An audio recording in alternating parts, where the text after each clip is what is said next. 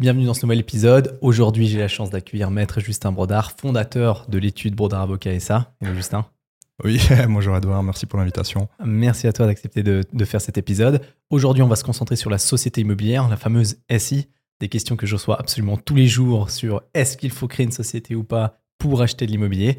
Euh, donc, premièrement, peut-être première question euh, basique qu'est-ce qu'une société immobilière? Bon, Alors, fondamentalement, une société immobilière, c'est une société ça peut prendre la forme d'une société anonyme, c'est souvent le cas. Ça peut prendre la forme aussi d'une SARL ou même euh, euh, d'une coopérative. Le, critère pour savoir si on est en présence d'une société immobilière, c'est avant tout le but de cette société ou l'activité effective. Et puis là, une société immobilière, typiquement, elle doit avoir un but de promotion immobilière, de location d'immeubles, d'achat-vente d'immeubles. Donc, il y a un but euh, raccroché au domaine immobilier. Et à côté de ça, on a aussi une analyse des états financiers une société immobilière, c'est une société qui possède en valeur vénale à l'actif de son bilan pour deux tiers d'immeubles. Alternativement, c'est une société dont les rendements au niveau de son compte de résultats proviennent euh, de, rendements locatifs ou de vente d'immeubles pour deux tiers également. Ok, donc on l'appelle SI, Société Immobilière, mais au final, c'est une SRL normale, une SA normale. Exactement, on l'appelle, euh, on l'appelle Société Immobilière, ça aura surtout une incidence lors de la vente, parce que la vente d'une société immobilière, peut-être qu'on en parlera après, euh, on n'obtient pas un gain en capital exonéré, mais on prélève, euh, enfin, l'impôt sur le gain immobilier est prélevé lors de la vente d'une société immobilière par un particulier. il y a peut-être encore une nuance à apporter. On, voit beaucoup de sociétés aussi en pratique qui possèdent euh, des actifs d'exploitation, par exemple un garagiste qui serait constitué en société anonyme. Et bien souvent, il a son garage dans les comptes de sa société. Ce garage peut avoir une valeur importante par rapport au stock. Donc le critère des deux tiers peut être atteint. Ça ne fait pas pour autant de cette de cette société-là une société immobilière. Pourquoi? Parce que l'actif, il est rattaché à une exploitation, et puis ce n'est pas un actif euh, à proprement parler immobilier au sens de société immobilière. Ok, donc ça veut dire qu'à ce moment-là, si lui vendait son garage, il se passerait quoi? Il aurait un gain capital exonéré vraisemblablement, parce que ce n'est pas une société immobilière. donc la, la, la, différence, elle se fait là. Mais fondamentalement, une société immobilière, oui, c'est une société anonyme qui détient des immeubles. Ouais, parce qu'on pose souvent la question, euh, pourquoi est-ce que j'achèterais pas des biens immobiliers avec une société? Donc, je crée une SRL mhm. basique. Euh, j'achète euh, un ou deux appartements, trois appartements. Et ensuite, je vends la société comme ça, paf. Pas de pas d'impôt sur le, capital, vente d'actions, non. Non, ça ne fonctionne pas. Euh, non, ça fonctionne pas. Justement, si la société est qualifiée d'immobilière, il y aura un gain immobilier lors de l'aliénation des actions. Ok, d'accord. maintenant, question de base pour une personne qui comprend maintenant ce que c'est une société on comprend un petit peu les avantages de la société immobilière. On, en reparlera. Ben, bah, peut-être on peut en parler tout de suite. Euh, c'est quoi les avantages fondamentaux d'une société immobilière par rapport à l'acquisition en nom propre? Alors j'en vois quatre. Le, premier avantage, c'est que le taux de l'impôt au niveau de la société immobilière, il va être connu. On mhm. est sur un taux effectif entre 12 et 14% dans les cantons romans. Donc on a une prévisibilité au niveau du taux de l'impôt. Pour l'investisseur, là où c'est intéressant, c'est que on évite de cette manière-là une discussion autour de la professionnalité.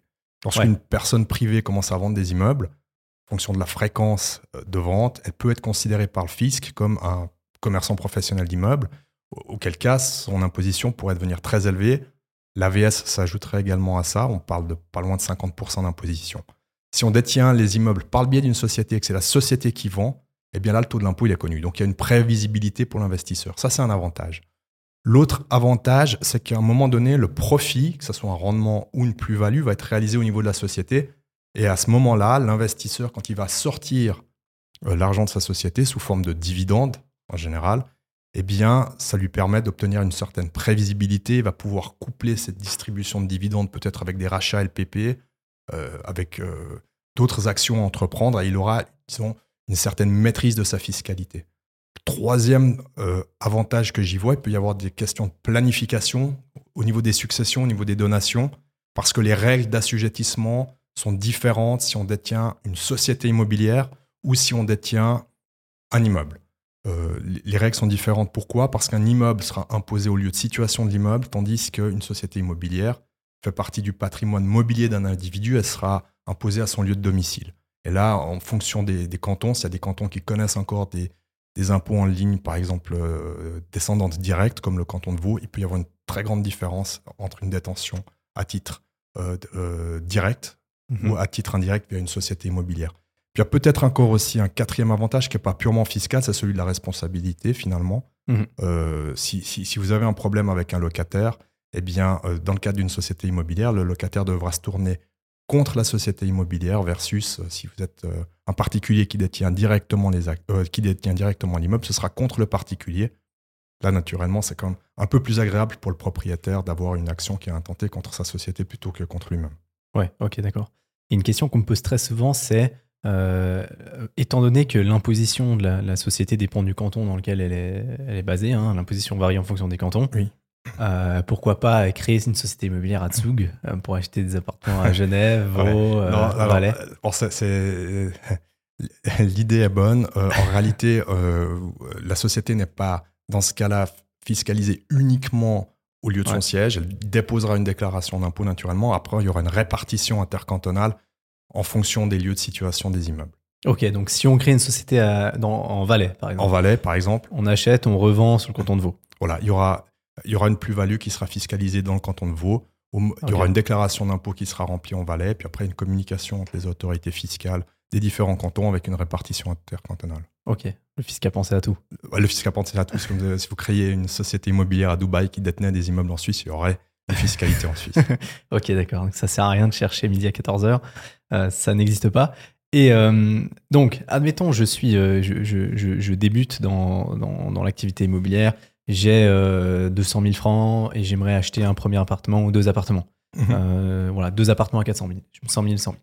Euh, euh, est-ce que euh, est-ce qu'il faut créer une société immobilière dès la première acquisition d'un d'un appartement? Alors, id- idéalement, oui. Pourquoi? Parce qu'après, ben, elle sera faite. Il Ouais. faut bien commencer une fois. Dans un, dans un scénario euh, comme celui que tu présentes, l'idée, ce serait d'abord de créer la société immobilière. Donc là, on passe chez un notaire, on fait une euh, création de société ordinaire, euh, une société anonyme avec peut-être 100 000 francs de capital. Et puis après, ce qu'on voit assez fréquemment, c'est que l'actionnaire fait un prêt à sa société. Souvent, il va falloir compléter ça avec du financement étranger, du financement bancaire. Il faut négocier en amont avec la banque pour savoir si elle accepte de financer une société immobilière qui n'a finalement pas de, de passé, qui n'a pas d'historique. Parfois, là, ça peut Ouais. bloquer un tout petit peu. Et c'est la société immobilière qui fera l'acquisition de l'immeuble. Ouais, complètement. Euh, sur le plan fiscal, la société immobilière, à ce moment-là, paiera le droit de mutation. Ouais, tout à fait. Mais j'ai souvent la problématique avec des personnes qui viennent me voir et qui me disent Ok, bon, j'ai acheté un premier appartement, je suis allé voir ma fiduciaire. Mhm. euh, ils m'ont dit euh, inutile de faire une société. Pour un appartement, ça vaut pas la peine. Euh, c'est- quand même beaucoup. Il y a quand même quelques frais à créer une société. euh, oui. Pas énormément, mais il y a quand même quelques frais. Euh, après, la société est là, donc euh, aussi, il faut, il faut euh, tenir une comptabilité, Mhm. aussi quelques frais. Euh, et donc, ça vaut pas la peine. Mais sauf que euh, ils ont fait ça pour le premier appartement, puis après le deuxième appartement, pareil, ils se sont dit bon, pour un appartement, ça vaut pas la peine. Mhm. Troisième appartement, pareil. Quatrième, pareil. Cinquième, pareil. Après, ils, ils ont 10 appartements, Mhm. mais ils sont toujours pas propriétaires leur en nom propre. La société toujours pas faite. Et il s'est passé 15 ans entre deux. Ouais. Euh, et du coup, ils se retrouvent à se dire bon, vas-y, je transfère tout ça dans ma société. Comment est-ce que je fais pour pas être imposé? Alors là, bon, il y a, c'est une excellente question. Bon, alors le, le fait d'amener des immeubles acquis auparavant dans une société immobilière, ça va, ça va générer des conséquences fiscales. Ouais. Euh, par contre, c'est des conséquences fiscales qui vont pouvoir être, euh, disons, euh, amorties dans le temps. Je Mhm. m'explique. Typiquement, quand on fait ce genre d'opération, d'abord, il faut tenir compte de certains frais. On a des frais de notaire, frais de, des, des émoluments, pardon, des, des- des frais de registre, etc. Il faut compter avec un 1,5% du prix de vente. À côté de ça, au niveau des impôts, on a deux impôts. On a le droit de mutation qui va être payé par la société immobilière. Mhm. Donc là, euh, en clair, l'acquéreur, euh, dans ton exemple, aura payé une fois le droit de mutation euh, lorsqu'il aura acquis lui-même l'immeuble. Et une deuxième fois, c'est la société immobilière qui va le payer quand il y aura le passage. Bon, ça c'est une chose. À côté de ça, il y a le gain immobilier. Et là, le fisc va prélever le gain immobilier. Euh, le gain immobilier, dans un cas comme ça, faut bien voir que l'immeuble doit être apporté à la valeur vénale. Ça, Ouais. c'est le tribunal fédéral qui, qui l'impose. On ne peut pas apporter un, un immeuble à une sous-valeur. Une fois qu'on a, disons, une expertise, qu'on s'est mis d'accord avec le fisc sur la valeur, et bien finalement, on aura une imposition du gain immobilier qui s'appliquera sur la différence entre la valeur d'apport, la valeur vénale, et puis la valeur d'acquisition. La valeur d'acquisition auquel on augmente augmenté des impenses, c'est-à-dire des travaux à plus-value qui ont été réalisés par le propriétaire, qui sont eux déductibles du gain immobilier, à l'inverse des, des- des travaux de, euh, des frais d'entretien annuels. Ouais, commission de courtage aussi, frais d'acquisition aussi. C'est ça. Ce genre de choses. Exact- euh, oui, exactement. Et du coup, bon, bah, on aura quand même une certaine fiscalité, on aura quand même un coût fiscal à sortir, puisqu'il y a le gain immobilier et le droit de mutation. Maintenant, ce qui se passe, c'est quand le propriétaire amène son immeuble dans la société, euh, admettons qu'il l'amène pour 2 millions, Mhm. la société a un capital action de 100 000, la différence, 1,9 million, c'est quoi? Ça va être finalement un prêt. Un prêt que le propriétaire fait à sa propre société. Et sur ces 1,9 million, il va pouvoir, ce propriétaire-là, se faire rembourser en neutralité fiscale à concurrence d'un million neuf, c'est-à-dire sur tous les rendements qui seront générés par la société.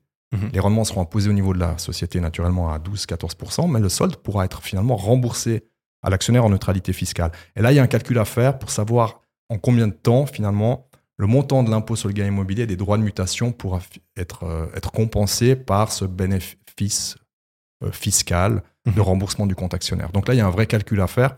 Et finalement, le fait d'apporter un immeuble ou des immeubles dans une société, ben, ça génère un coût fiscal une fois, qui peut être important, mais il peut être compensé sur plusieurs années. En clair, j'aime bien dire que là, vous vous achetez une sorte de, vous vous achetez une sorte d'assurance. Ah, de complètement. Ok. Parce qu'en fait, le- le- le- l'actionnaire devient créancier de la société C'est ça. pu- puisqu'il apporte l'immeuble dans la société. Oui. C'est un euh, remboursement. C'est un remboursement. Puis une fois que le remboursement sera, sera échu après quelques années, ben, l'actionnaire va devoir, à un moment donné, pour sortir de l'argent, peut-être choisir de se distribuer un dividende ou. Ok. Mais donc, ça veut dire quand même que pour quelqu'un qui crée une société immobilière pour acheter l'immobilier, le jour où il se verse un dividende ou euh, de, de- un revenu, Mhm. il peut choisir les deux, euh, il sera quand même imposé. Donc, c'est-à-dire qu'il est imposé une fois sur le bénéfice de la société. Oui. Et quand il sort de l'argent pour le récupérer lui-même pour partir en vacances, il le Ouais. payera aussi à nouveau. Ouais, alors c'est ça. Alors, il le payera, mais euh, en, en général, le, le détenteur d'actions d'une société immobilière, il détient sa société à plus de 10%. Mhm. C'est-à-dire que sur le, le, le dividende, il va pouvoir bénéficier d'une imposition privilégiée. Si on, parle, si on raisonne en termes de taux maximum, on, on est sur du 40% en général en Suisse, de taux d'impôt maximum sur le revenu. Le dividende, lui, sera taxé à 28%. Ok. Donc, euh, in fine, si vous voulez, le propriétaire final aura payé la même charge d'impôt, une fois 14% dans la société, une fois 28% lors, du, lors de la distribution de dividendes. Par contre, il aura choisi le timing. Et ça, c'est hyper important en droit fiscal.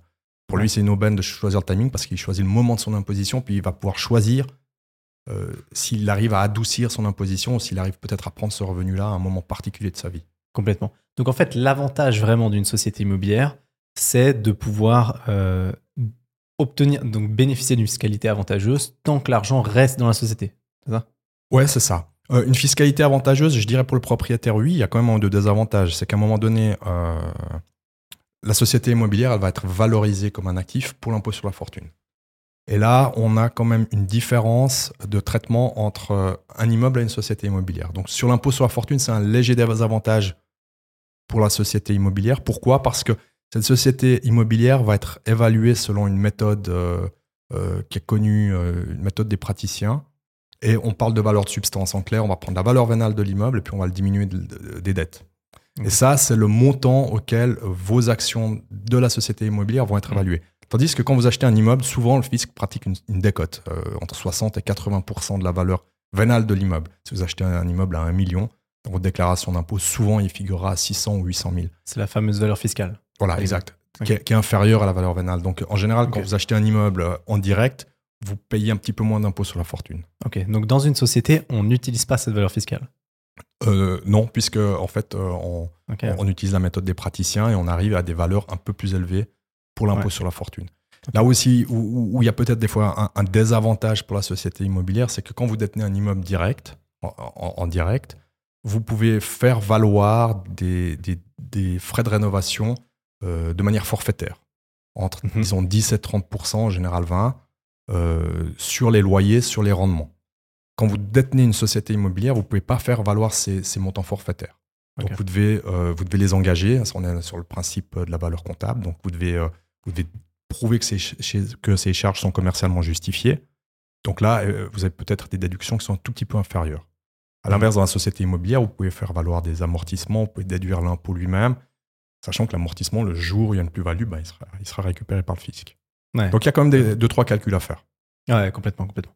Ça veut dire que pour le, le- le petit propriétaire, petit investisseur qui, qui souhaite acheter son premier appartement, est-ce que euh, ça, ça vaut la peine d'en faire une ou pas? Ou bien est-ce que du coup, ce qu'il faudrait qu'il se dise, c'est euh, d'accord, je fais une société immobilière, j'achète cet appartement parce que ma volonté, c'est de développer un patrimoine plus tard, continuer d'acheter des appartements à gauche à droite. Chaque fois, je l'achèterai avec ma société.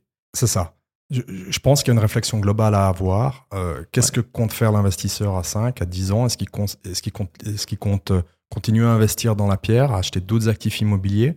Est-ce qu'il compte garder son immeuble pour du rendement uniquement? Est-ce qu'il compte le vendre un jour? Est-ce que ça va être sa seule vente? Parce que si c'est sa seule vente, faut pas oublier que l'impôt sur le gain immobilier a un taux dégressif dans certains cantons. Par exemple, Mhm. Genève, après 25 ans, il sera à zéro d'impôt. Euh, et si, si on parle d'un seul immeuble, il n'y a pas trop de risque d'être considéré comme commerçant professionnel d'immeuble. Je, Mhm. je mets encore des réserves ici. Ouais. Euh, donc ça va dépendre un peu de sa planification globale. Est-ce qu'il dispose déjà, par exemple, d'une autre structure, d'une structure holding? Est-ce qu'il a déjà d'autres sociétés auxquelles il pourrait facilement rac- raccrocher une société immobilière? Ouais. Est-ce que lui-même, c'est aussi important, où, où habite cet investisseur? Est-ce qu'il est en Suisse? Parce qu'il ne faut pas oublier, quand une société immobilière verse un dividende à son actionnaire, il y a l'impôt anticipé.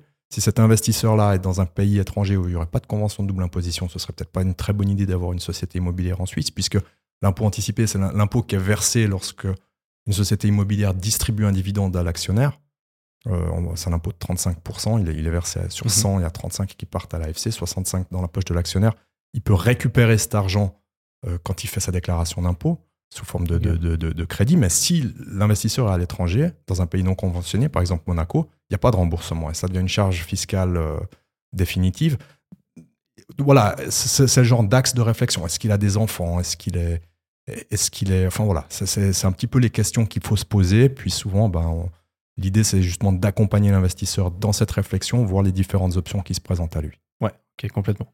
On en parlait d'ailleurs tout à l'heure en off, euh, avant de commencer l'épisode, mais un des avantages de la société immobilière aussi, c'est euh, en matière successorale. Euh, donc ça simplifie potentiellement la succession. Et d'ailleurs, moi, ça m'est arrivé en tant qu'expert en estimation immobilière euh, de, de faire des évaluations de, de patrimoine pour des personnes qui souhaitaient demander un ruling fiscal pour transférer ces biens immobiliers Mhm. dans une euh, SI pour anticiper la succession. Une bonne idée ou pas?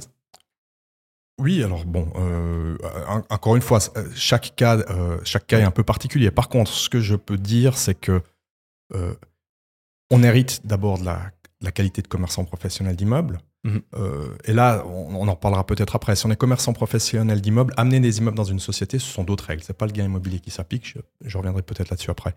Par contre, euh, effectivement, pour les héritiers, hériter euh, d'une société immobilière, un avantage que ça présente, euh, à mon sens, c'est que d'abord, c'est beaucoup plus simple de donner des parts par définition égale entre plusieurs héritiers que de devoir valoriser un parc immobilier ou alors après on finit avec des copropriétés qui sont des fois difficiles, dont, dont la mise en place est des fois parfois compliquée. L'avantage d'une société immobilière, c'est qu'on peut aussi résoudre beaucoup de problèmes via une convention d'actionnaire. C'est-à-dire un, un acte qui finalement règle la, la vie de la société au niveau des futurs actionnaires. Et ça, les parents peuvent très bien, par exemple, décider d'une convention d'actionnaire et plus ou moins l'imposer à leurs héritiers. Ok, d'accord. Donc potentiellement, il y a une réflexion à avoir peut-être dans la préparation de la succession Oui. De Oui, créer une société immobilière. De créer une tout, société tout dépend immobilière. évidemment, j'imagine, du, du patrimoine qui est à disposition, bien sûr. Pour Oui. un appartement, ça vaut pas la peine. Mais euh, Oui, alors ça, c'est encore une fois, c'est le cas. car C'est vrai que pour un appartement, une société immobilière, ça paraît. un- Disons, l'appartement unique, si c'est un appartement de rendement, euh, ça va. Là où j'ai parfois un petit peu des réticences, c'est lorsqu'on propose de créer une société immobilière pour un appartement, une maison dont le propriétaire ferait usage. Ouais. Parce que là, on a. Alors, pour euh, une détention directe, on a la question de la valeur locative. Mais si vous détenez un, un appartement ou une maison ou un actif immobilier pour votre propre usage, via une société immobilière, eh bien, vous devez payer un loyer à la société immobilière. Et là, ça devient, ça devient quand même un petit peu une usine à gaz. Surtout que, le, surtout que le loyer que vous payerez sera, par définition, un peu supérieur à la valeur locative. ah, complètement. Alors, on m'a souvent posé cette question aussi, de dire, ok, mais si j'ai de l'argent dans la société, je génère de l'argent avec la société, et moi, Mhm. je veux, je veux pas me le verser à moi, Mhm. Euh, parce que justement, je veux, je veux éviter de passer par cette case dividende ou revenu. Oui. Donc, euh, puisque je me verse très peu de revenus, Oui. je suis dans l'incapacité d'acheter un bel appartement pour moi. D'accord Donc je me dis, je prends ma société ou je crée une société immobilière via une holding, enfin bref, je me débrouille pour que les fonds qu'il y a dans ma société qui sont disponibles achètent un logement qui est sympa justement pour que je puisse l'utiliser moi. Mhm. C'est une bonne idée fiscale ça ou pas? Je pense que ça amène, ça amène souvent des complications. Parce Ouais. qu'on occupe son propre logement, la, la réflexion fiscale, ça va être est-ce que le loyer que je paye à ma propre société immobilière est conforme au marché? Ouais. Et si la réponse est non, eh bien, on a une prestation appréciable en argent avec plein de conséquences fiscales plus ou moins fâcheuse, euh, dividendes dissimulés, insuffisance de bénéfices au niveau de la société, revenus taxables au niveau du propriétaire. Ah, on peut, on peut pas se payer le loyer qu'on veut. Non, on doit se payer un loyer qui est, qui est proche, euh, enfin, qui est conforme au prix du marché. Si vous voulez, la, la- la société et l'actionnaire, il faut les considérer comme deux individus distincts. Si la société lou- louerait, euh, je sais pas, 3000 francs à, à Pierre, Paul ou Jacques, à, son actionnaire, elle peut pas commencer à lui louer ça à 800 francs. D'accord. Ça, ça va, ça va pas, ça va pas fonctionner. Ok.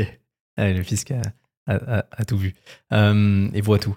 Euh, un, un autre point euh, intéressant, c'était euh, justement cette, cette, le, professionnel, commerçant professionnel d'immeuble. Mhm.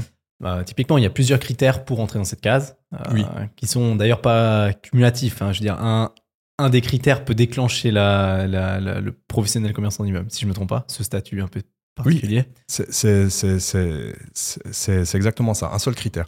Souvent, le, alors, disons là où, le, le- où parfois l'analyse est peut-être un petit peu complexe, c'est que elle se fait souvent antérieurement à la, euh, postérieurement à la vente, c'est-à-dire après Ouais. la vente. Mm. Tu évoquais avant les critères, alors il y en a plusieurs. Il y a naturellement la durée de possession. On dit euh, une vente tous les 5 ans, ça passe. Mhm. Deux, euh, dans une période de 5 ans, on est déjà commerçant professionnel d'immeuble. Ah ouais. Il y a- d'autres critères qui sont aussi euh, très importants en pratique, c'est le recours à des fonds étrangers. Plus de 80% d'endettement, euh, le, fisc va commencer à trouver ça un tout petit peu bizarre. Pourquoi faire du levier en réalité si c'est si c'est si juste la gestion en bon père de famille de son immeuble?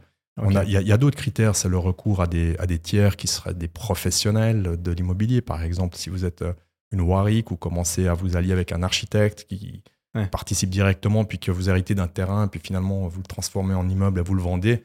Finalement, vous n'avez pas vendu le terrain dont vous avez hérité, vous avez vendu un immeuble avec une plus-value. Euh, Il y a des critères aussi de quel est le rapport à votre propre profession? Mhm. Donc ça, c'est tout. Qu'est-ce que vous faites des bénéfices euh, des- générés? Est-ce que vous les réinvestissez immédiatement dans un, dans un nouvel objet ou bien est-ce que euh, voilà, est-ce que vous, vous partez avec? Donc ça, c'est une grille de lecture à avoir.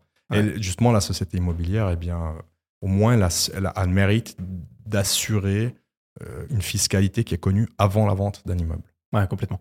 Et, et ça, pour savoir euh, comment est-ce qu'on anticipe la, la possibilité d'être considéré comme professionnel? Parce que vu que la décision est prise postérieurement à la vente, une fois que c'est signé, c'est vendu, c'est trop tard. Alors, bon, euh, bah d'abord, il y a, y a une analyse du dossier à faire.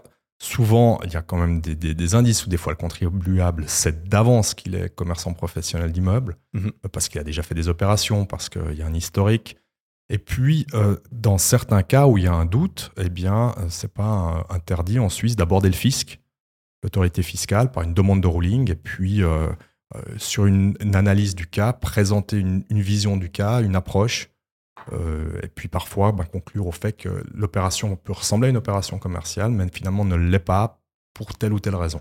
Ok. Et ça, c'est ça, c'est possible de faire donc avant l'opération. Ce qui est important dans ce genre de cas de figure, c'est finalement de, de- de- de prendre conseil auprès d'un conseiller fiscal, d'un expert fiscal diplômé, avant de, avant de faire l'opération. C'est clair qu'une fois qu'elle est faite, c'est trop tard. Ouais, c'est clair. Et combien, combien de temps ça prend pour avoir une décision du, du, du fisc? Faire un, ce fameux Alors, ruling ça- fiscal ça, ça- ça dépend euh, chaque fois de cas en cas. Si c'est vraiment urgent, je, je- je pense entre six semaines et, et trois mois.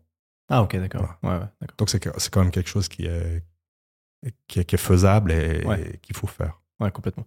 Pour la notion du statut de professionnel de, de l'immobilier, commerçant professionnel de l'immeuble, euh, est-ce que c'est aussi cantonal euh, ou bien c'est partout la même chose Partout le même système? Alors, il y a, peut-être des pratiques ou des appréciations qui peuvent parfois diverger d'un canton à l'autre, mais généralement, ça, c'est quand même. Les, les- les- les critères sont, sont, sont, sont partout les mêmes en Suisse.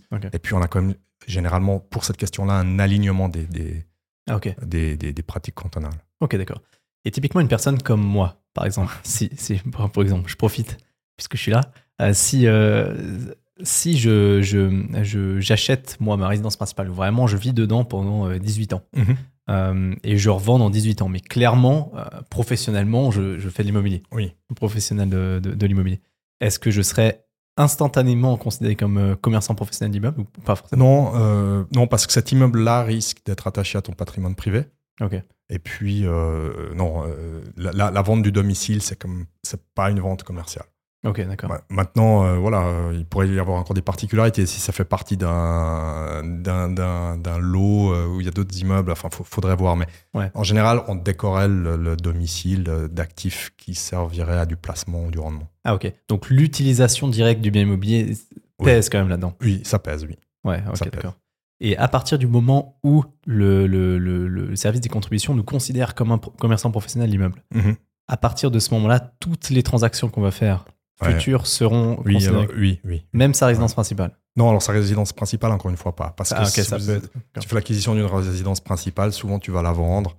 Euh, et, et- et- et souvent tu vas faire l'acquisition d'une nouvelle résidence principale. Et puis là, il y a même des possibilités de, Ouais, de report. de report, Ouais. etc. Donc la, la résidence principale échappe, échappe un peu à ça. Après, dans le doute, encore une fois, on peut, on peut faire une demande de ruling. Ok. Mais par contre, pour les autres Ah, pour les immobiliers, autres, oui. une fois qu'on est professionnel, Oui, on oui. est professionnel. ouais, c'est ça. Oui, ouais. Non, là, et même, euh, comme je le disais tout à l'heure, euh, la qualification de professionnel passe aux enfants Mhm. et ne s'éteint pas euh, après l'écoulement du temps.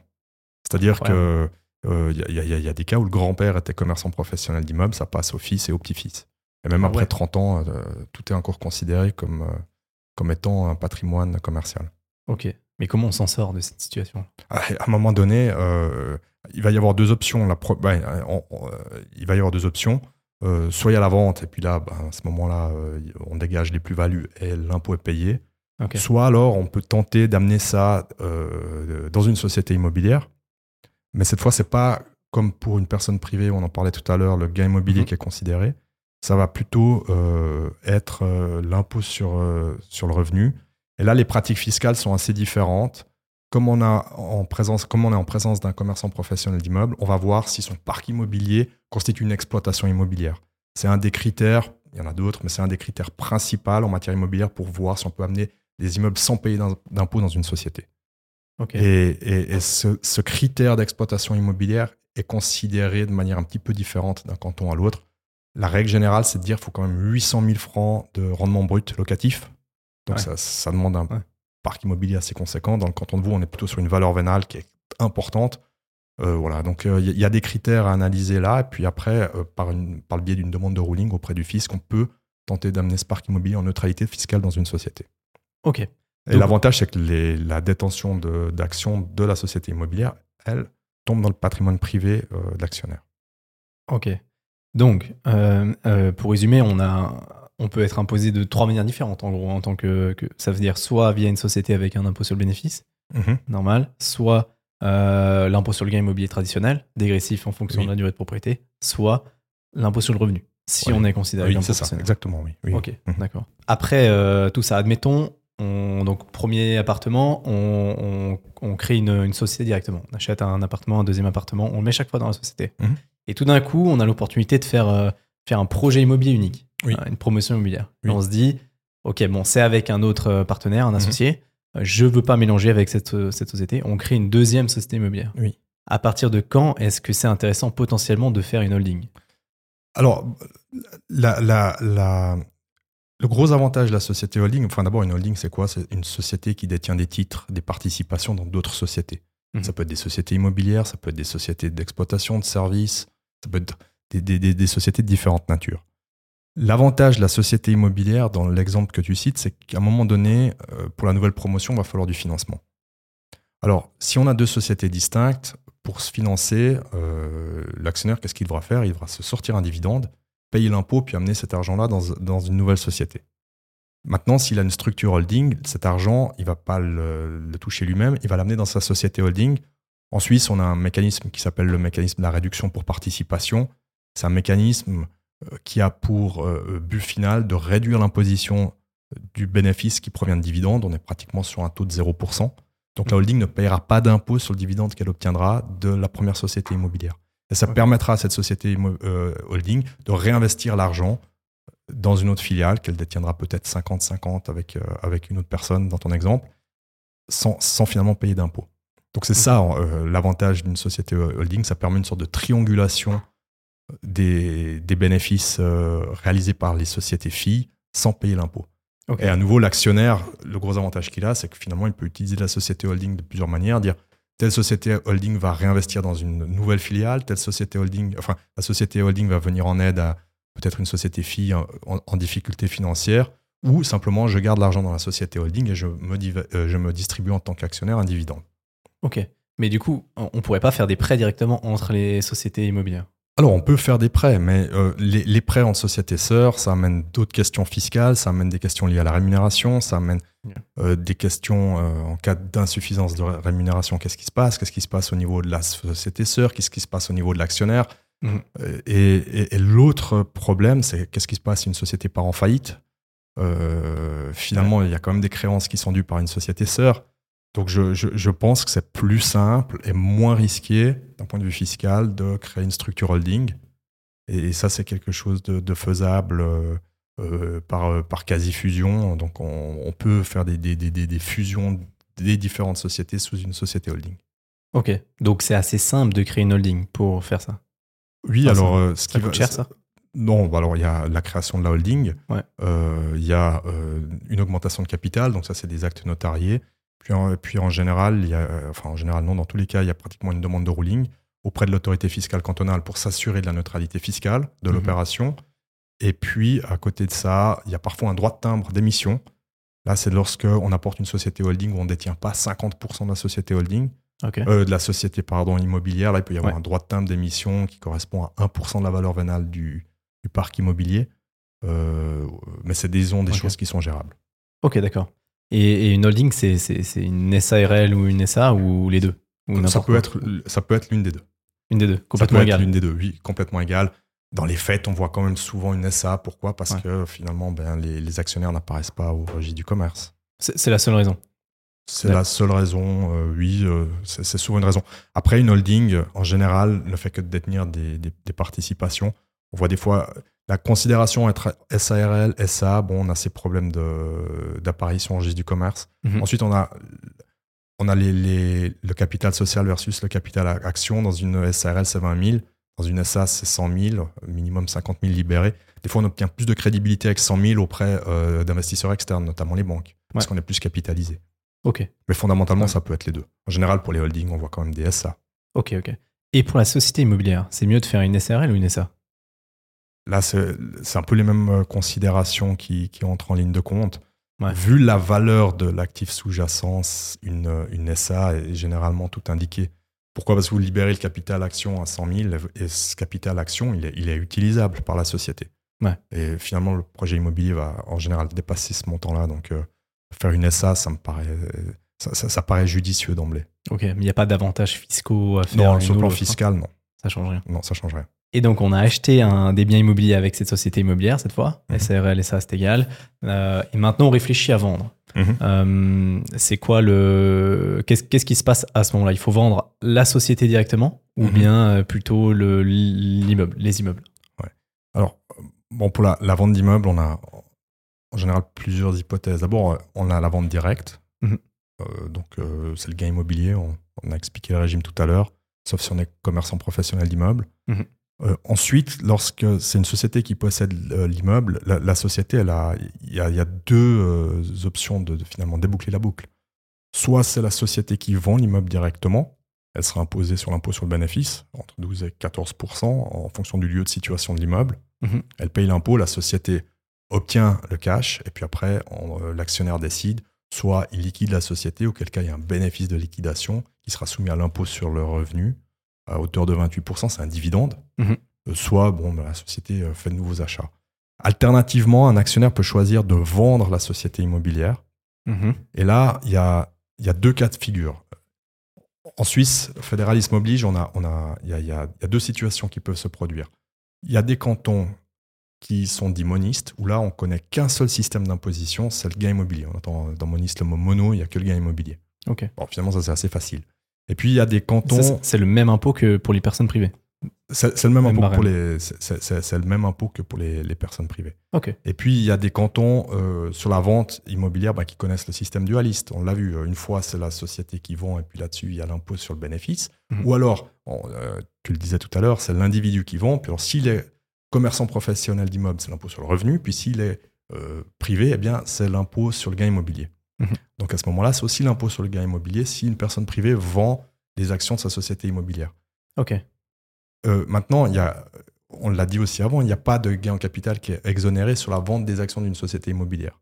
Ça veut dire qu'il va falloir reconstituer, dans un cas comme ça, le, la valeur de l'immeuble. Donc, il y, a, y, a, y, a, une formule qui est, euh, qui, est, qui est appliquée et ça permet au fisc d'isoler en fait la valeur de l'immeuble pour vraiment fiscaliser uniquement le gain immobilier. Pourquoi? Parce que souvent, quand on vend une société immobilière, avec, il peut y avoir d'autres actifs, il peut y avoir des, euh, d'autres actifs sur lesquels le gain en capital doit être exonéré.